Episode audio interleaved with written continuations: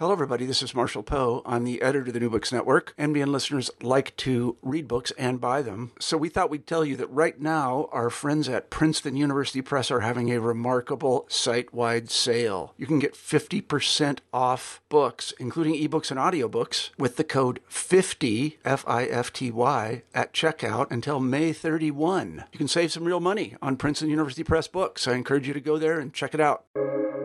Welcome to the New Books Network. So, my name is Rachel Stewart, and this is the latest podcast of the Sex, Sex Work, and Sexuality special series.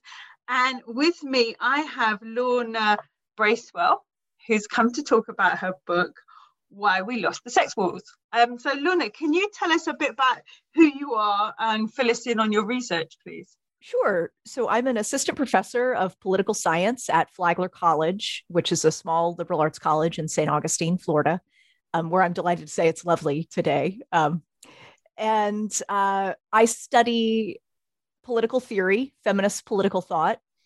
And my book is uh, the way I would describe it is to say it's a kind of revisionist history of the feminist sex wars or the feminist sexuality debates of the 1980s and 1990s.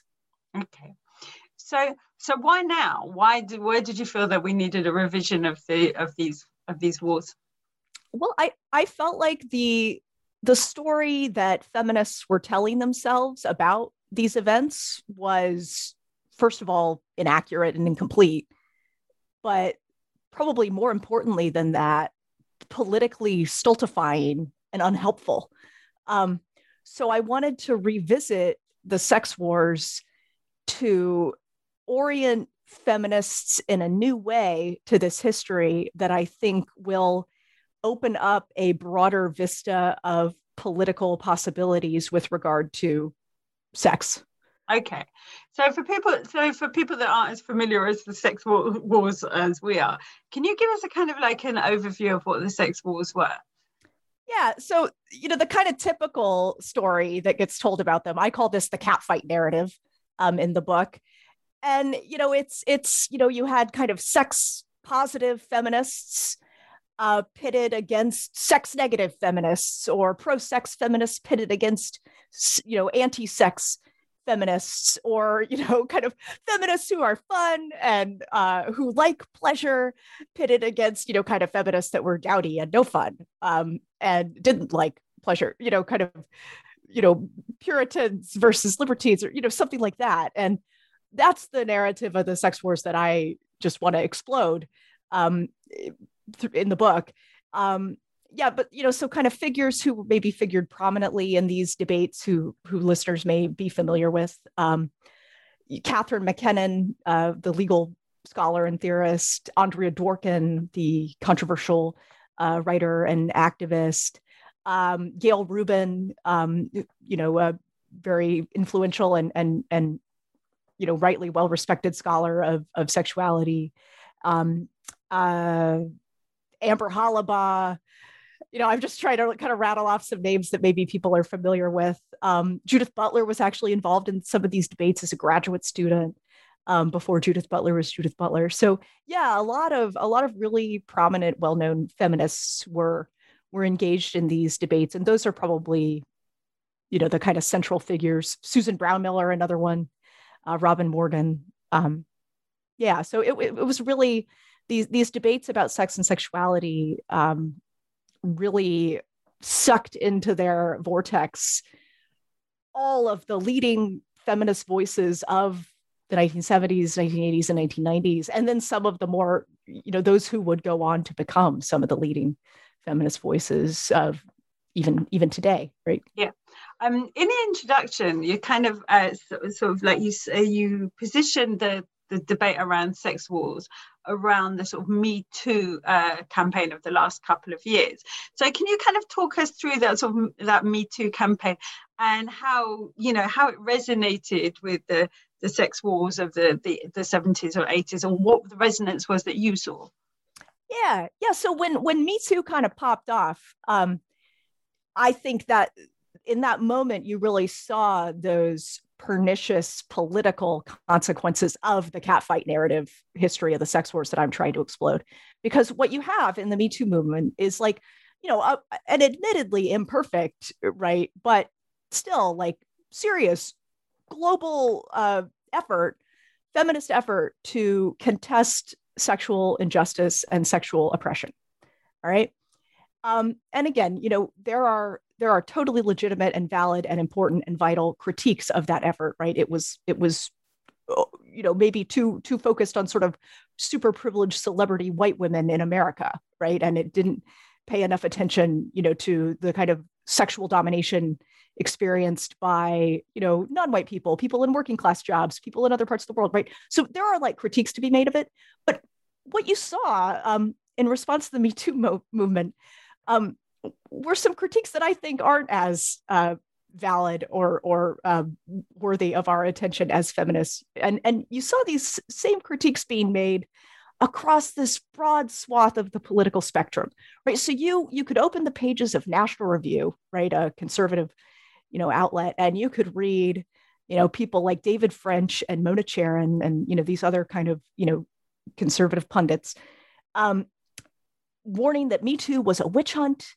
and that it was going to lead to a kind of uh, you know feminist red scare and um, it was going to uh, you were going to see civil liberties and the presumption of innocence and all these kind of you know liberal legal norms just right ridden roughshod over by you know this this feminist movement run amok.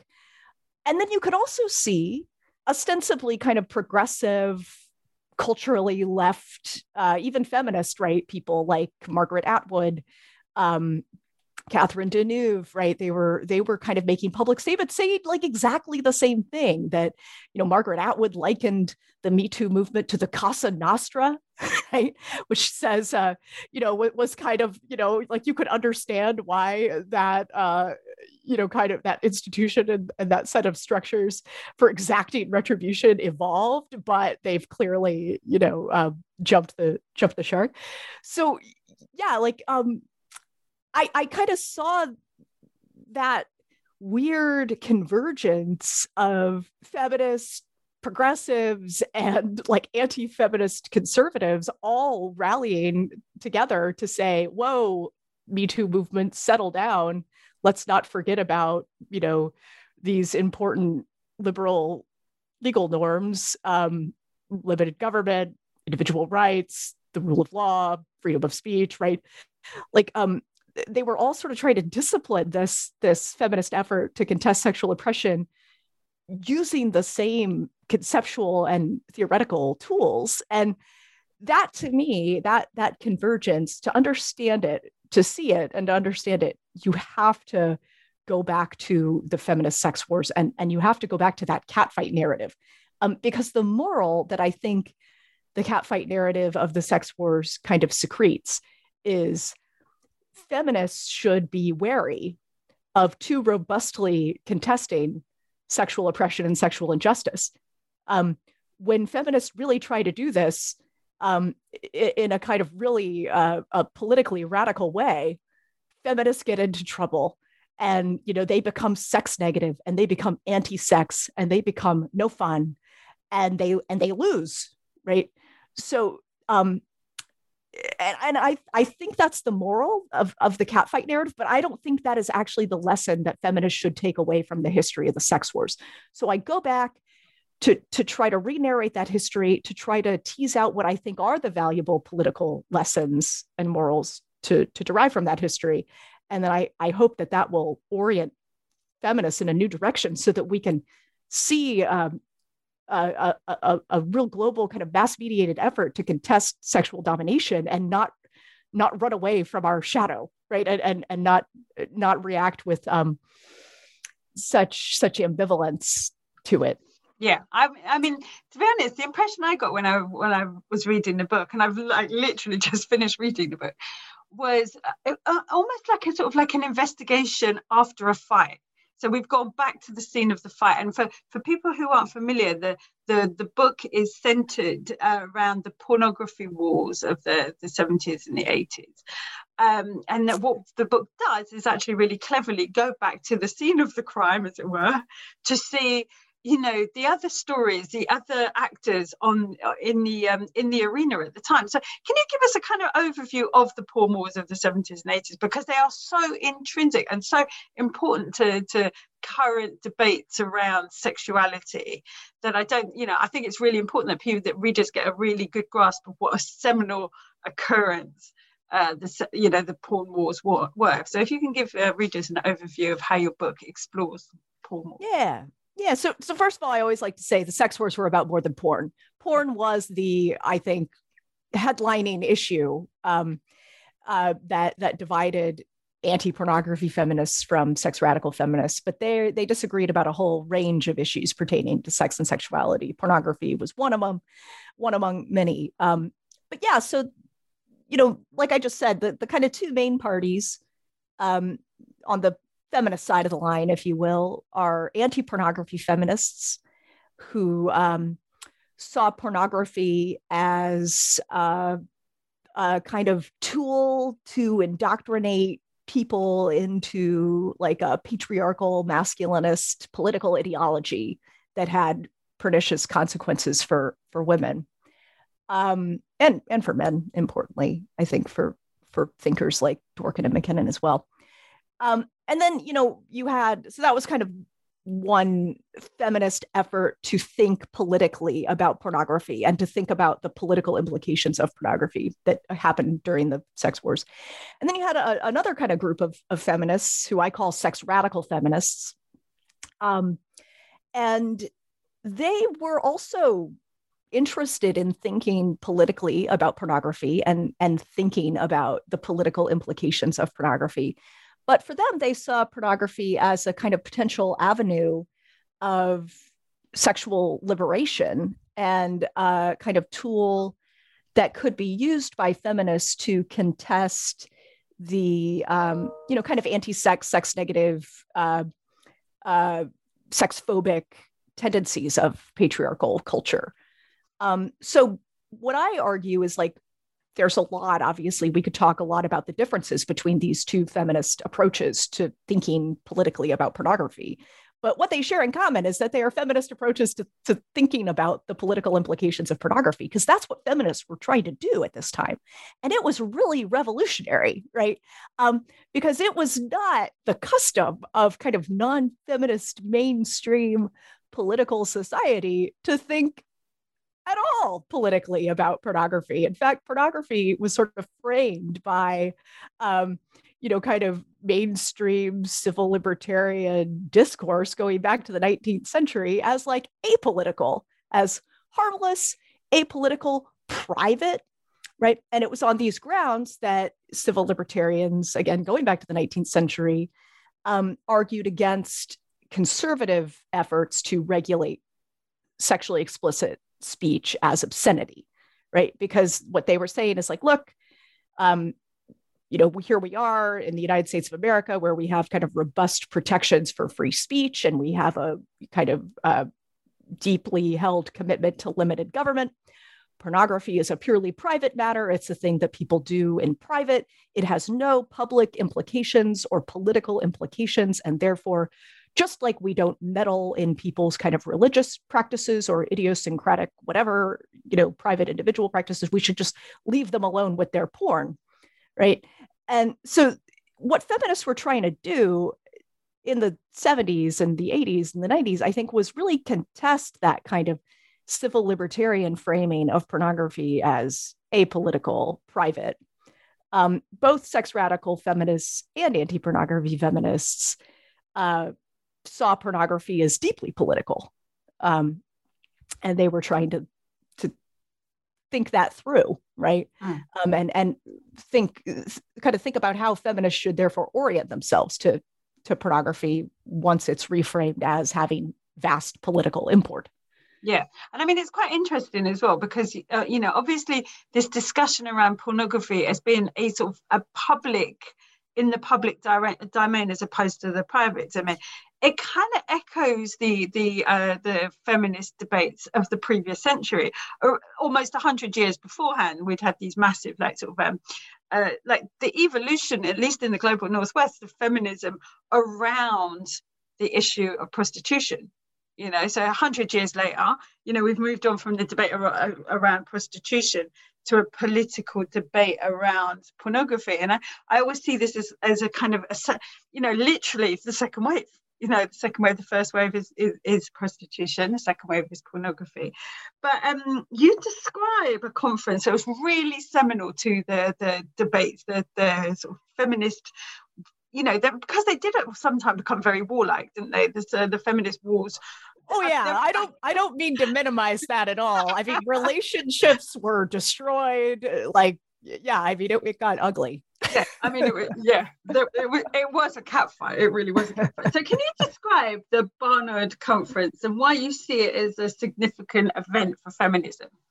Well, so this is like the centerpiece of the cat fight narrative, right? Um, for most people, the, the sex wars are the Barnard conference on sexuality. Yeah, so this was a you know a a meeting of the the Barnard Scholar and the Feminist Conference, which you know happens every year, and the theme was the kind of politics of, of sexuality, and the conference organizers, um, and you can go read the edited volume that grew out of this conference, Pleasure and Danger, edited by Carol Vance. It's excellent, full of wonderful, path breaking, you know, foundational um, feminist sexual theory and and thought. Um, but you know, the conference organizers say they're, they're they're pretty upfront with this that one of the main objectives of the conference was to sort of offer an alternative feminist analysis of the politics of sexuality to counter that being offered by the anti-pornography feminist movement. Um, and at this time, you know, again, it can be it can be easy to forget, or or if you weren't alive during that time, to kind of not even know that um, you know, the anti-pornography feminist movement, like they were on the Phil Donahue show, like they were like pretty mainstream. They were getting, you know, and and really fem- feminism, you know, in in the 70s and 80s, it was it was sort of in the public discourse, um, mainstream public discourse in a way that um, you know, maybe it can be hard to to appreciate today. But yeah, so the the anti-pornography feminists were really having a moment. Um, they were becoming a kind of national movement founding national organizations with a kind of national scope women against pornography. Um, they were finding you know sponsors and sympathetic uh, ears amongst powerful influential people in politics right? The um, in new york the city gave them kind of rent free uh, office space in the times square you know which at the time was kind of like a red light district. And so the city of new york thought um, yeah, these these anti-pornography feminists will help us clean up the, you know, this neighborhood or whatever. So anyway, you know, they were having their moment, and and the organizers of the Barnard Conference um, wanted to kind of represent uh, alternative feminist sexual politics through this conference, and they actually, um, you know, kind of informally, unofficially, and this is where it all gets very personal and ugly. You know, we're sort of like refusing um, to have kind of anti-pornography feminists who maybe wanted to be involved in the conference they were like not accepting their abstracts or I don't, I don't know right? Um, they were it was the idea was like this is not the space for that. This is a space for the articulation of something different. Um, and so what you ended up having was on the day of the conference uh, anti-pornography feminists staging a demonstration outside of the gates of barnard college and they picketed the conference and they were passing out a leaflet you know, kind of, you know, launching, you know, kind of very personal attacks on the presenters and talking about how unfeminist they are and, um, you know, making making some pretty uh, pretty serious, egregious allegations against some of the conference organizers and presenters. So it was ugly. Um, and that so that clash between anti-pornography feminists and what I like to call anti anti-pornography feminists, because at this time they hadn't they hadn't really fully articulated their alternative. They were there to kind of formulate it, right? Um, but that that becomes the kind of uh, I don't know. I don't know how to say this word synecdoche. Is that how you pronounce that word? Uh, for the sex wars, right? The sex wars are the Barnard Conference. The Barnard Conference are the sex, or, or this is the sex wars. Um, and what I try to do in the book is decenter, I guess, that conflict, as dramatic as it was, um, and show that, yeah, that was a debate that happened. Uh, you know, Carol Vance and, uh, you know, Andrea Dworkin or whatever were sort of at each other's throats over this whole Barnard Conference kerfuffle. Um, but there were lots of other debates that these feminists were having with lots of other people at the time. And what I'm kind of most interested in, as I was talking about earlier, are like the ways in which these feminists on all sides of the sex wars debates were trying to contest this much older, um, more mainstream kind of liberal sexual politics, um, which saw pornography and sex as apolitical, personal, and private and harmless. Um, so I, I try to, you know, I, I write at length about kind of other academic conferences where scholars representing other uh, positions on the spectrum of sexual politics were at loggerheads, right? And sparks flew. Um, so, you know, I talk about a kind of clash between Alan Dershowitz, right, uh, and Andrea Dworkin. Um, I think it was now I forget it. It's at Harvard or I forget where it happened now. Um, in the in the 80s, right? And, and Dworkin ends up flipping Alan Dershowitz the bird. Um, and you know, Alan Dershowitz, of course, he had represented Harry Reams, who was the star of Deep Throat. He was sort of like he is today. He's like a TV lawyer who loves to, um, you know, represent these disreputable um, clients who, who nobody likes. And yeah, and this is um, kind of this is kind of really interesting as well because I got the you know from this description it becomes really uh, necessary to to kind of like look past the cat fight, doesn't it? Because what I was getting all the way through the reading of this book was that okay, so you know, in the 1860s, we've got this this debate, this feminist debate about about prostitution being nothing other than exploitative, blah blah blah, and that debate is not challenged. Yeah, that debate is, is just well. I, I mean, you had you had people like Victoria Woodhull who were not yeah. talking about prostitution that way at all, right? Yeah, so, I mean, the, the, the narrative, the public narrative. Oh, right, right, yeah, challenge yeah. it, yeah. So, but what you've got here is with the with the porn wars, with the the sort of like the the later wars around porn, is that you've got a mainstream narrative that is also that is challenged in the public space. I mean, you know, let me let me clarify the the, uh, the you know the the 1860s was definitely a political hotbed when it came to debates around prostitution, but the narratives were very much owned by the people who were, you know, seeking to to um, uh, criminalize prostitution and you know so 100 years down the line almost or just over 100 years down the line you've got another sort of similar debate but this time it's it's evolved into this cat fight. And what your book really cleverly does is actually you know it almost says hang on let's stop here. Let's have a look what else is going on around this central cat fight. Let's move the cat fight out of the way and see what other debates are going on. And um and I, I just wondered why you why you, you sort of like what made you realize that it was really important to do this to move the cat fight out of the center focus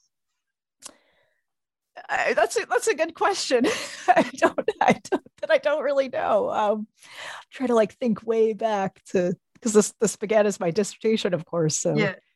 um, I don't know. I mean, I just had an intuition, I guess, that there was probably more going on than that facile. You know, nothing, nothing in the past is that straightforward. There are no heroes and villains, or good guys and bad guys, or good gals and bad gals in this case. Um, and I, I, guess I also maybe have a kind of presumption that like we should take feminists seriously. Like we should take feminist efforts to contest sexual oppression seriously.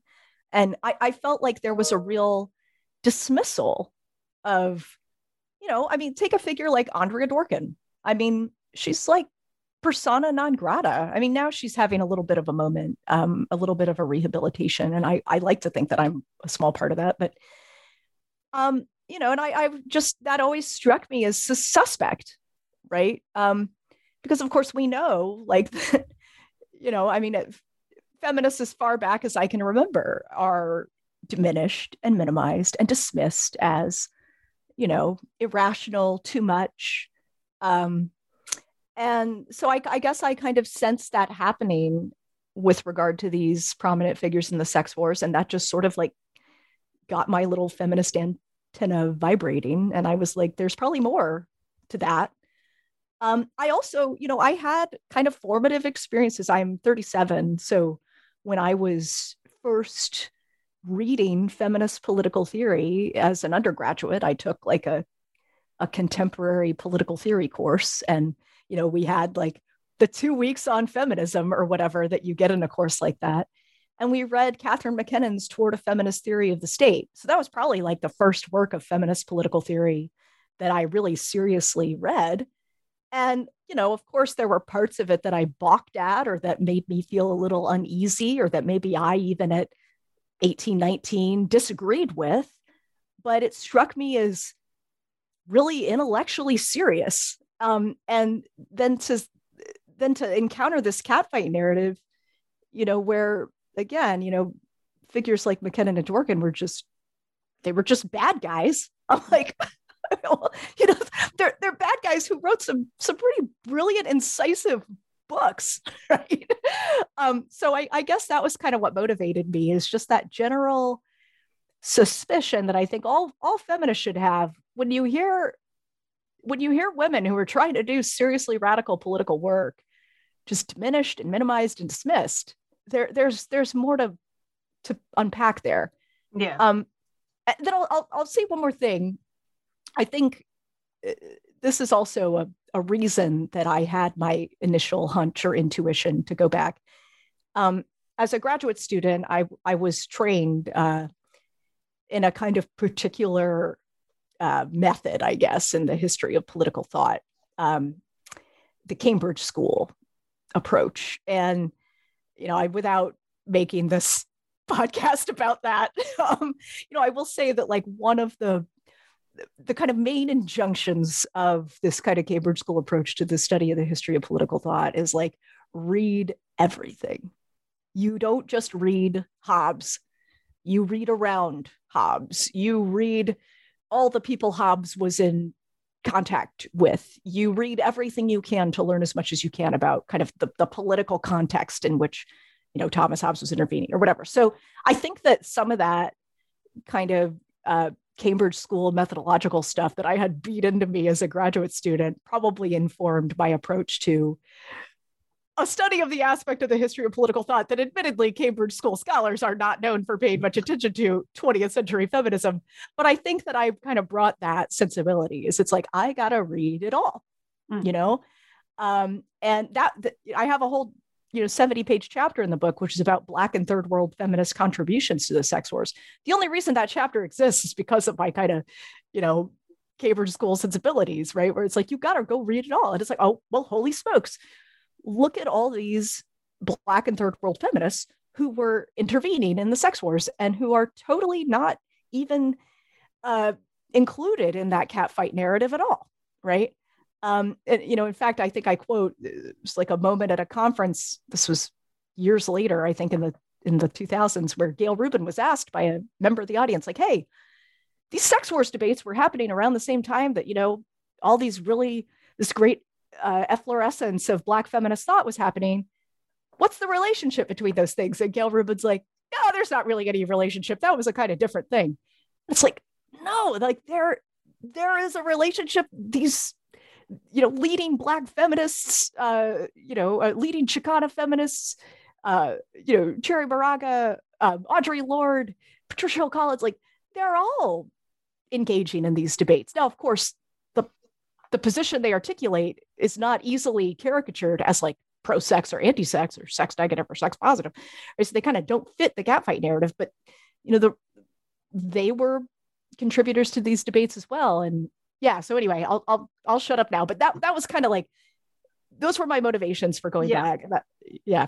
Because because what really really resonated with me, and for some reason when I read this book, right, and I've only just recently read it, I had a, an, image of a barn fight with these two two opposing teams, but all the way around this fight, you've got these kind of diaphanous figures who are sort of like on neither side, who are sort of, um, you know, sort of there, who are making contributions and that have now been totally forgotten in the discussion about. And that I think is what this book really does, because it's sort of like, it gives um, a perspective of what how things would look now on the political field if the, the sex wars had not been binaried you know but also as well what became really relevant to me and i think we don't really talk about this enough in the in the context of sex sex work but the sex work narrative almost becomes colonized mm. you know and and this is the this is the impression that i that i get from from reading what you've written that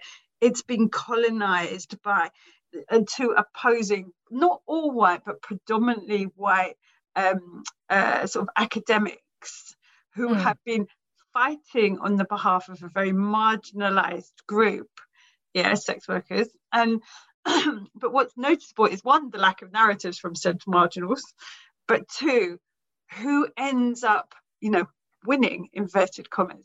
And you know that Cambridge thing about you know sort of like see who who win, wins. It's like actually when you when you look at the the fallout from the, the sex wars, who's actually won in terms of power? both of these, both ends of the spectrum have benefited hugely, and the the the the, the voices of the marginalized are once again not heard at all. And I just keep coming back to Spivak.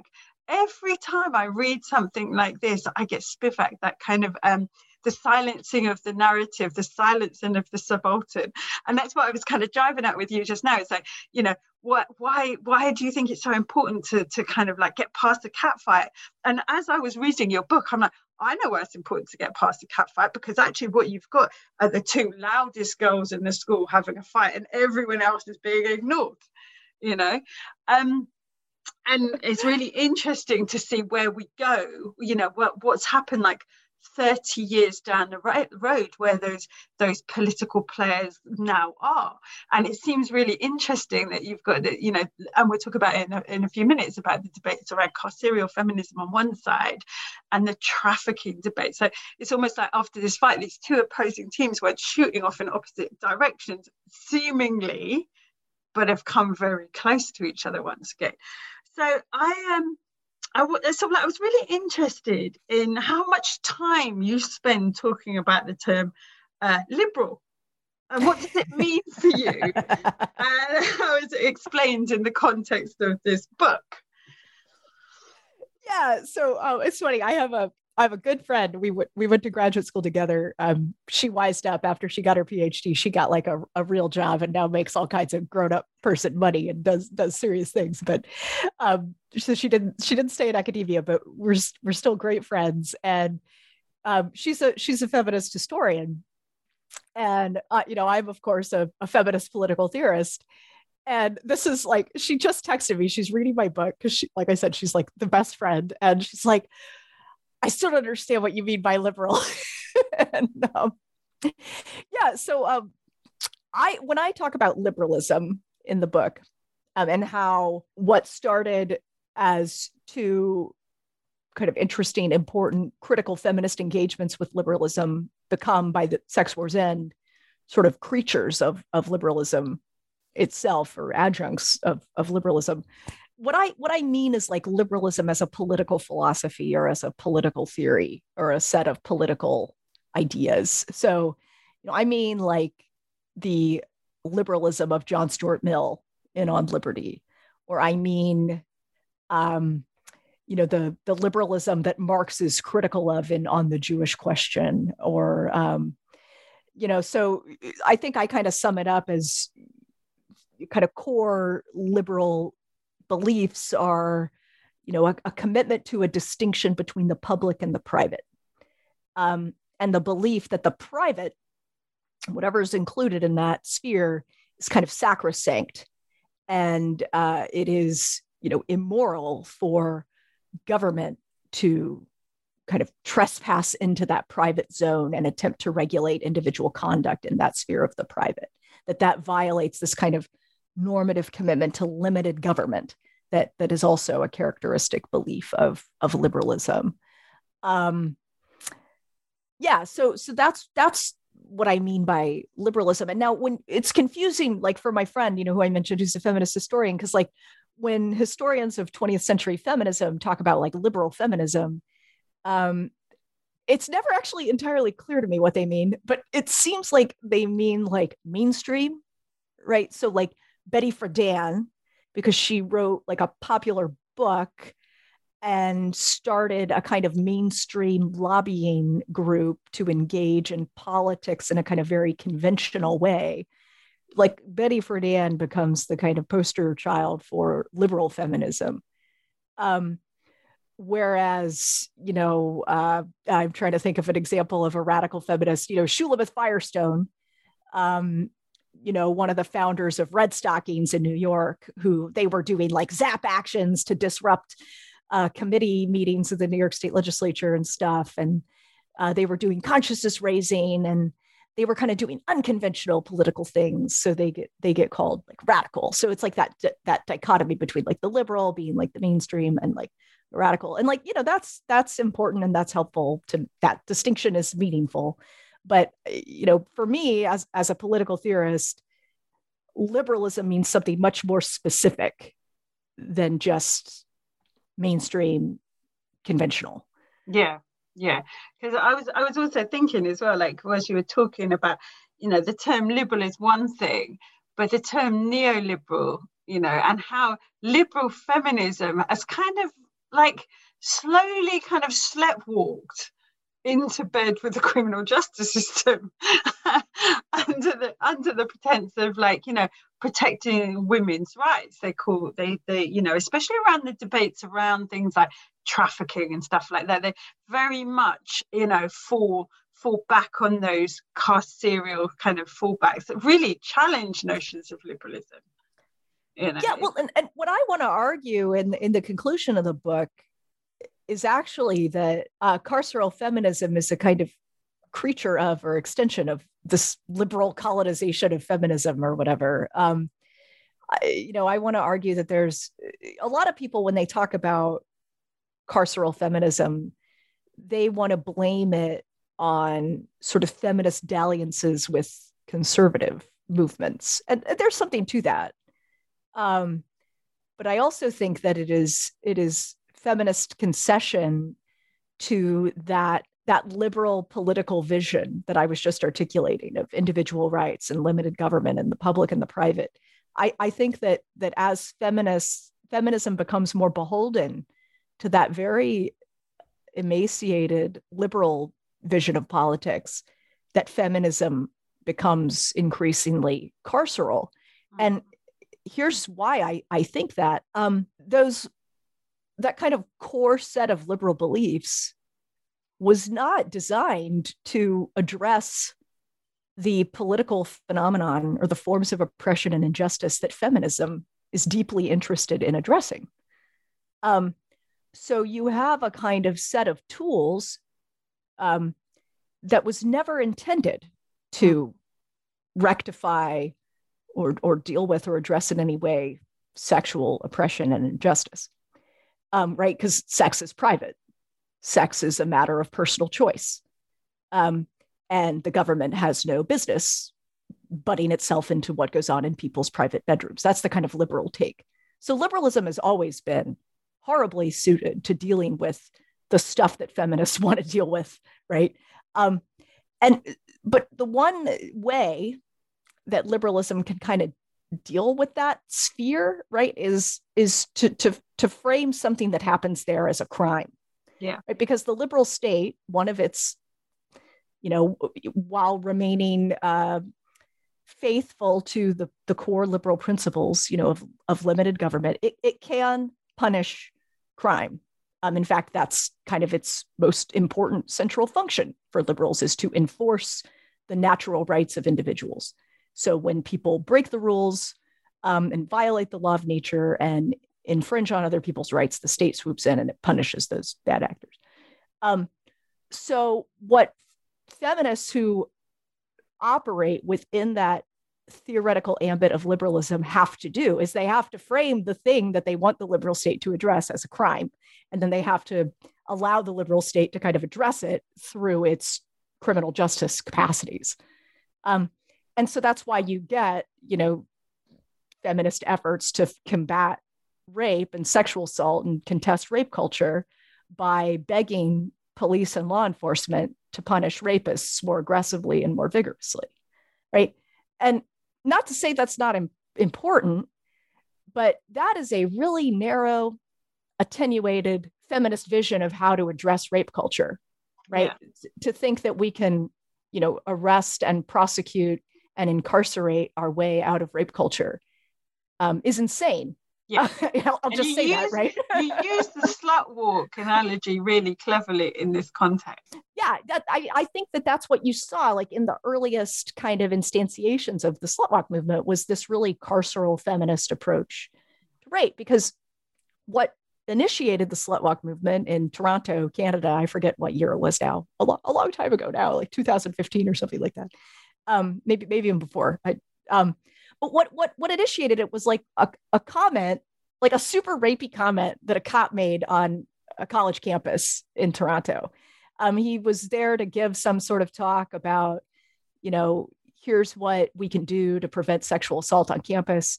And what he said was like, well, ladies, you just have to stop dressing like sluts, and then then you won't get raped. Um, and of course, you know, the students in the audience of that were, of course, rightfully offended and, and scandalized by that and decided to organize a demonstration to kind of call this this guy out. Um, but what what they what they kind of do and if you look at the messaging um, that the activists were putting out around this slut walk is, is they like march to the headquarters of the toronto police. And you know they're they're kind of figuring themselves as supplicants at the the kind of feet of the carceral state as citizens who are entitled to the benevolent protection of the police. They're just as entitled, even if they dress like sluts. They are just as entitled to the protections um, of, of the, the police and the criminal justice system as any other citizen, right? Um, which does not contest the carceral power of the state at all. It does not highlight the obvious uh, affinities between you know particularly the comments that that were made by a police officer right? Like so the kind of complicity of the police in perpetrating rape culture right? It, it in fact it figures the police as the kind of solution to the problem of rape. Yeah. when in fact the, the incident that triggered it i think highlighted the role that police and the carceral state play in perpetrated rape culture. So yeah. And I think yeah. that's a really it's a really important discussion for us to be having as feminists at this point where in, in London a woman's just been murdered by a police. Yes. You know, yeah. it's really important. But also as well, it's a really what I really loved about this book, right? What I really loved is because it touched into my own work. Everyone who's listened to even two minutes of my podcast know that knows that I study webcamming, yeah.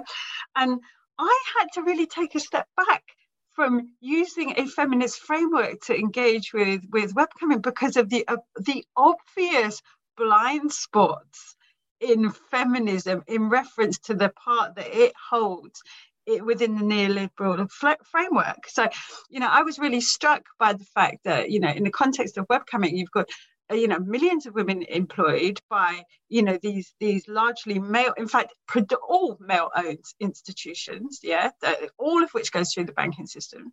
But there's been no uh, virtually no sort of like uh, attempt to challenge the working conditions that women are, are working in you know?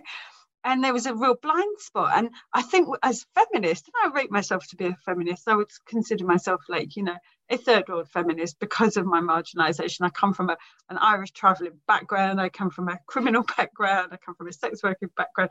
You know i'm quite envious. Even i'm envious of the amount of marginalization i possess. It's, you know it's awesome. Thank you. Um, but uh, you know we need to look at where we stand in the field and that's what i really loved about this book because it was an opportunity to go and investigate a cold case and see who else was there at the time. And but what i think you do really cleverly is like you offer um, uh, an example you, you offer an alternative of how it could have been if we'd have heard the other voices that were speaking so articulately at the time, but got drowned out by the cat fight. And I yeah, I, well, I'm I'm so glad to hear that comes through. Yeah. Um, and yeah, because you know the kind of story that I tell is that the sex wars start as a feminist effort to contest this, you know, post-war liberal sexual politics, but through a series of unfortunate events, feminists end up actually kind of making alliances and and and joining up with, yeah.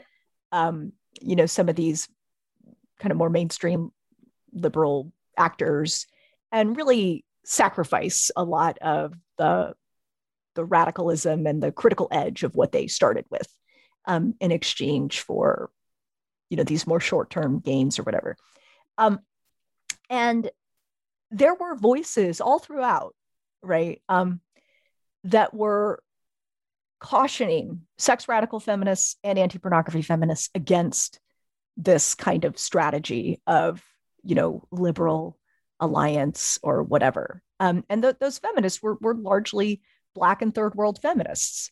Um, and the reason that they were so wary of uh, an anti pornography feminism that joins league with civil libertarians and sort of uh, decides to narrow it to trim its sails and to focus maybe only on violent pornography which could be characterized as obscene or something like that. Um, the reason Black and third world feminists were kind of wary of feminists compromising their positions to conform to, say, established liberal constitutional jurisprudence um, is because they knew that that would not address their concerns vis-a-vis pornography, right?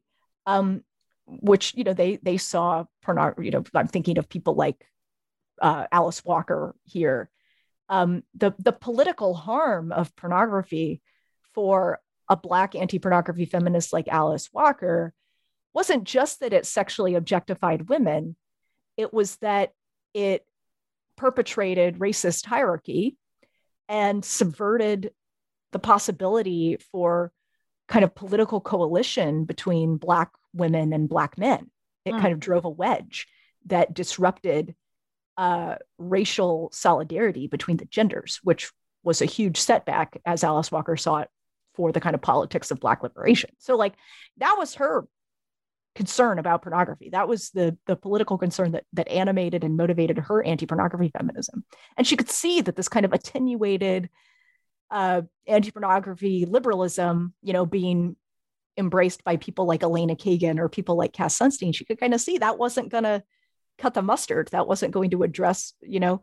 So why why make that compromise? Um, and, and then you also see a, a figure like Cherríe Moraga at the Barnard Conference itself, uh, cautioning sex radical feminists against trimming their sails and attenuating their vision and diluting it to just a sort of celebration of deviance, as she calls it, and a kind of, uh, you know, um, uh, deeply liberal individualist uh, vindication of marginalized sexual identity like Moraga's like again like given her experience and her position as a Chicana lesbian, she was like, look, like just uncritically celebrating my deviant sexual identity, that is not going to address the forms of sexual oppression that I am most concerned about. And not only is it not going to be a good tool for me to use to address the, these forms of sexual oppression it's going to alienate me from you know the the women back in sonora as she puts it who i kind of understand as a vital part of my community and who i'm trying to liberate right yeah.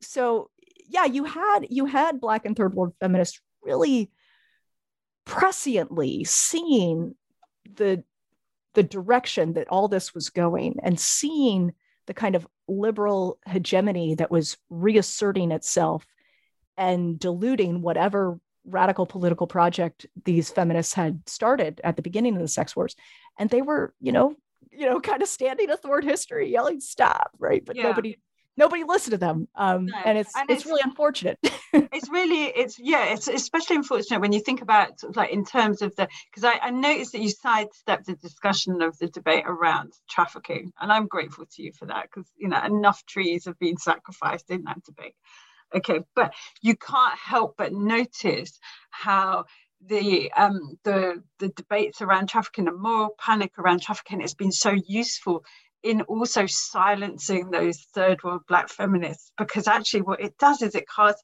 third world black feminists into the role of potential victim to be rescued by these you know these, these predominantly white feminists.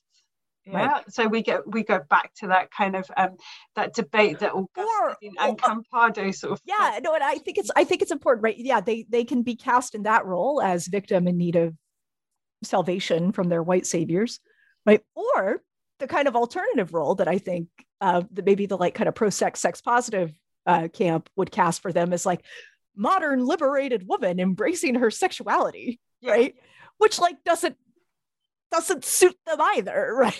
So no, no, no, yeah. Because no. sex work, even though I struggle with the phrase sex work because it uh, implies way too much labor for my liking, sex work is work. Yeah. yeah people aren't always that happens under deeply exploitative conditions. Exactly. People yeah, aren't yeah. always making pornography as a way of saying, look, here I am. You know, look at me. You know, sometimes Yeah, we, we didn't all like leave.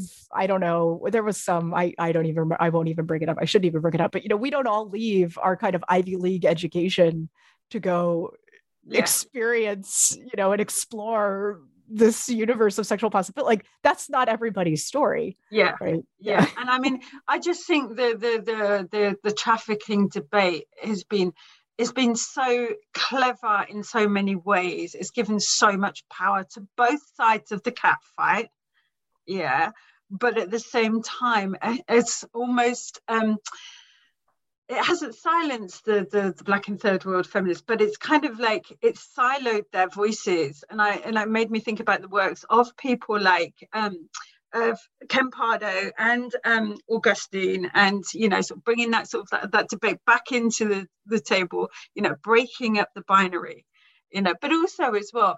When I was reading this and you touch on carceral feminism, and I was imagining you on my bookshelf, yeah, and I'm imagining where you sit on my bookshelf. And there are elements here around the whole Bernstein debate around carceral feminism and how feminism really needs to look at where it's at at the moment in terms of debates around, you know, sort of um, the sexual exploitation of women, where it really sits on that on that spectrum. And I just thought it was such a it was such an important thing to go back to such a seminal event as as the the war over pornography in in the 80s because you know it's almost like actually you know what if we could have gone back and actually heard these voices we may be in a very very different place now you know mm-hmm. may not be sort of countersigning everything that neoliberalism throws at us because it gives us uh, gives us some you know sort of appearance of, of liberalism you know and yeah. that's uh, that that was the really important um contribution that you're well good i mean that that's my goal i want to I want to open up new alternative vistas. Yeah. You know, yeah. Uh, for for feminists to think afresh, right? Um, about how how we ought to engage in the politics of sexuality and contest, you know, structures of sexual domination. Like I want feminists to do that work yeah. and not feel constrained by some anxiety that they will be cast as illiberal or um, insufficiently kind of pro sex, right? Yeah. Um, like just abandon all that bag. Like I, I want us to all abandon all that baggage that we have from the sex wars and this distorted catfight narrative and just like go do feminism. Yeah.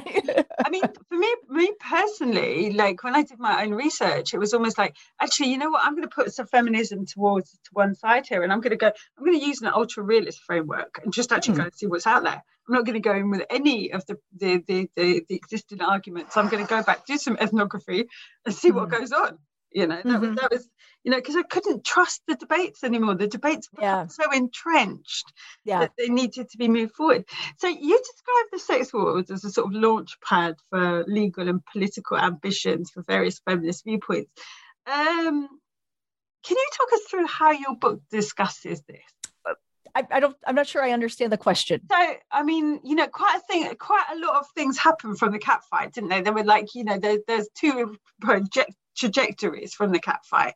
You've got the um, you've got the the sort of like the more radical feminists. You've got the more liberal feminists. Can you can you sort of like tell us how you feel that the sex war, the you know the porn wars, like sort of ignited those those different trajectories? Um i again i'm still i'm still not sure i understand um um okay so do you mean like for individuals or what or just the movement i mean you know sort of like where you know where are those where are those sort of like two um sort of like binary oppositional parties now oh okay yeah yeah yeah, yeah. yeah. well so um i think a legacy of anti-pornography feminism for example um, that you that you see today well first of all there there are still feminists who are critical of pornography mm. and right gail dines um, now what they have in common with the kind of og anti-pornography feminists uh, that's that's open that's an open question i see um, you know kind of contemporary anti-pornography feminists like gail dines as really deeply sexually conservative in a way that just wasn't true of you know say andrea dworkin.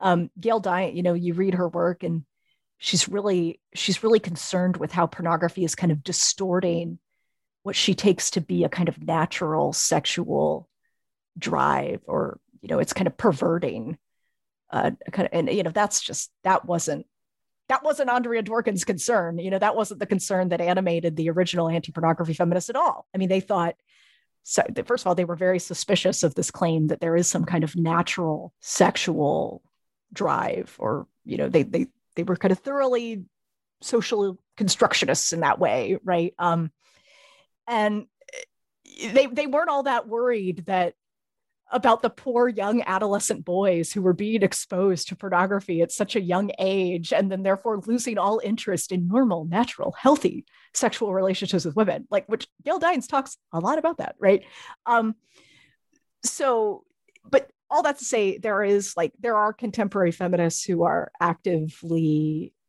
campaigning um against pornography and mm. you know they they understand themselves at least as being a kind of continuation and extension of the anti-pornography feminist movement that that started in the 70s. Um, so that's a thing.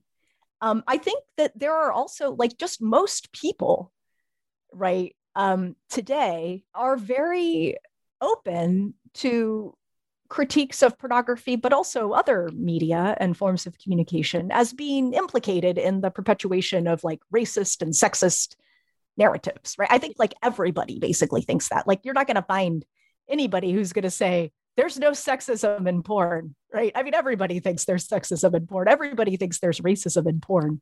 Um, everybody thinks about all sorts of representation and media in critical ways. Um, that was not true, right? Uh, hmm. 30 or 40 years ago. Um, so I think that that kind of core element of anti pornography feminism has really become a commonplace certain certainty that is widely assented to at least you know by quote unquote progressive people. Um yeah. I mean it's quite interesting isn't it when they lost they lost the um, the stronghold of objectification because you know in a society where like literally we objectify everyone like our whole life is like geared around the objectification you lose that basis that kind of like radical feminist basis on kant and the, the you know the the kind of dehumanizing by objectification. You know you lose that don't you where everyone objectifies and you know it's, it's really interesting as well and i wonder why um like sometimes whether this is why we don't have these like sort of fem, like radical feminist debates around um, around webcamming because webcammers, when they perform, they perform to their own image. So mm. maybe performing for an audience, but you're actually performing to yourself. Right. And that right. changes that that whole kind of that debate around. And I, I really liked how your book talked about that, about how sort of like, you know, a few years down the line, and you've got thinkers like Nussbaum going back and saying, actually, you know, objectification can be quite lovely if it's done mutually respectfully. Mm-hmm but I also as well, I wonder if like it's not that we lost the porn wars, but we wandered off because something else more interesting was happening. it's because you know, like because what I see in this in this debate, and and a bit like the barn fight, where you have these ephemeral sort of women of color, sort of like you know, sort of like contributing to the conversation, but not being heard or not being their voices not being amplified. The same way I get the well what's you know sort of like the this fight for power and you know the the way that the sort of trafficking debate offered so much more political power. The, the, the, the shift goes from the debate around pornography to the debate around, you know, around um, sort of uh, sort of uh, trafficking and migration and all the other things that, that, that, comes with that debate. And I wondered if we lost the, the sex wars as much as we lost interest in the sex wars. Yeah. um, I don't know. I mean, I think the interest has remained. Uh, the, the, my, my, take is like interest has remained. It's just um, the the parameters of what it was possible to say about those subjects that remained of interest mm. just shrunk. Yeah. Um, definitely. Definitely. And uh, yeah, so so you know maybe the folks who had they been around in a kind of prior generation would have been radicalized around their concern for sexual oppression now get conscripted into kind of deeply carceral or um, you know kind of weirdly oddly socially conservative forms of politics because there there is no uh, radical political movement addressing these things no we've all been like absorbed into the uh, absorbed into the middle ground. And you know as someone who who before i read this book you know was really not a fan of dworkin's you know what her her sort of insight around like race and porn really warmed my heart towards her. Because the point that you make about the sort of like these these folk demons these folk devils is really important that we challenge this as as feminists we, we need to challenge this you know? As yeah I'll, I'll encourage any any Dworkin skeptics out there right? Read my book. Um but also there's a there's a new collection of her writings um edited by johanna fateman i think uh called last last night at hot slit. And it's a great affordable short collection of you know some some of Dworkin's most I think important writings and the, the goal of it the editors are pretty upfront about this is to sort of re- rehabilitate Dworkin um, and to, to to invite us to appreciate her beyond the you know i mean deeply sexist caricatures right yeah. um of a kind she's kind of man hater right um uh, there's there's a lot. And again, like as I, I, teach her to my undergraduates at, at Flagler College, and I always say, I'm not saying there's nothing to critique here. I'm not saying that she's the seal of the feminist prophets at all, right? But what I'm saying is that our critiques of her should be smarter. you know, um, and and you know we we shouldn't um, dismiss her as as some some caricature. Yeah. Right? what I, what I got what I got from the book is that the the actors at either end of this binary were much closer to each other than they were to, yes. to the people that they were they were helping. I try I try to I try to make this point in the introduction, right? Mm. There's a tendency because the catfight narrative to fixate on the divides and the differences um, between feminists at this time but they shared a lot in common. Right? Yeah. They were all lesbian feminists, not all of them, but a lot of them were lesbian feminists, and they were coming out of that kind of political tradition. Of, you know, they they were. Uh, I, I think I mentioned earlier, right? They were they all sort of adopted a kind of social constructivist uh, view of sexuality. Um, you know, so yeah, there there were there were a lot of things that kind of united the parties, the feminist parties during the sex wars, and I think yeah. it's important not to lose sight of that yeah and i mean because like for me like you know as someone who has a sex working history that comes from a very marginalized background what i really and, and don't get me wrong you know i just warmed to her i'm still no great fan right for, for anyone listening yeah um I, what the book allowed was a more nuanced uh, sort of like uh, discussion yeah and i think that's so important especially around debates around sex sex work is that we, we allow ourselves to become so binary and yeah. it's really damaging to the field you yeah. know we need to be broad and it's and it's partially this is partially why i invited you to come and talk because you know we we need you know sort of people that would not nat- maybe naturally be allies need to be talking because we, we we you know we do have more in common than we have you know not in common. So bearing in mind that the sort of like um, the work that I I see, your book contributing to? On my imaginary bookshelf, you're very close to Bernstein and Beloso. Yeah, because you're making us think about what's been going on in the Well, and it works alphabetically too, because I'm Yeah. Bracewell. Yeah. Exactly. um, what contribution does your work make to the debate around carceral feminism?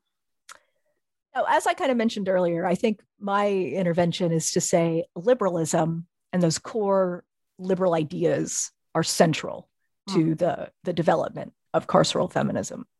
That that a feminism that is uh, uh, locked within the the ambit of these core liberal ideals will inevitably be a carceral feminism Yeah. because uh, you know i argue that feminism by definition uh, wants to address sexual injustice and the tools that liberalism provides are carceral tools right um, so unless feminists abandon that kind of core commitment to contesting structures of sexual oppression and contesting sexual injustice um, then then those those feminists are going to resort to carceral remedies because that's all that the liberal state provides. Um, so yeah, that that's really my contribution. Is I try to I because as I mentioned, you know, Bernstein is one of these people.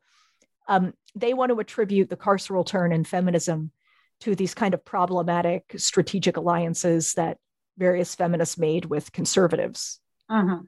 um, and again that's a factor too right? It's not like that isn't happening you know um, and bernstein has the receipts right? She does a great job of showing like this person who used to be kind of active in radical feminist politics is now involved with the hudson foundation or whatever you know? Um, so there's there are tracks there. Um, but i think that um, liberalism also has a, a role to play in this causal story of what's driving the carceral turn in feminism.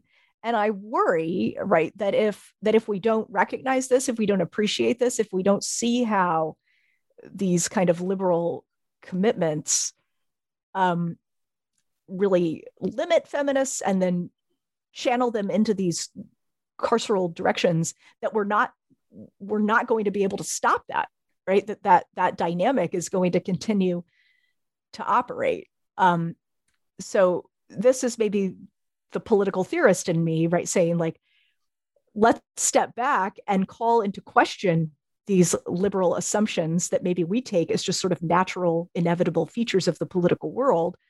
And let's try to think about how we might contest sexual injustice and sexual oppression in alternative ways Yeah. that might actually offend those core liberal principles, um, but that would uh, not force us into these carceral remedies. I mean, and it's and it's so important. Uh, you know, like my Twitter feed at the moment is full of um, stuff about a police raid on a on um, on a working flat, a brothel of some description in um, in North London, and you know the sort of, the uh, the rhetoric around it is like these women don't always know they're trafficked. They don't always know they're being abused, but we do.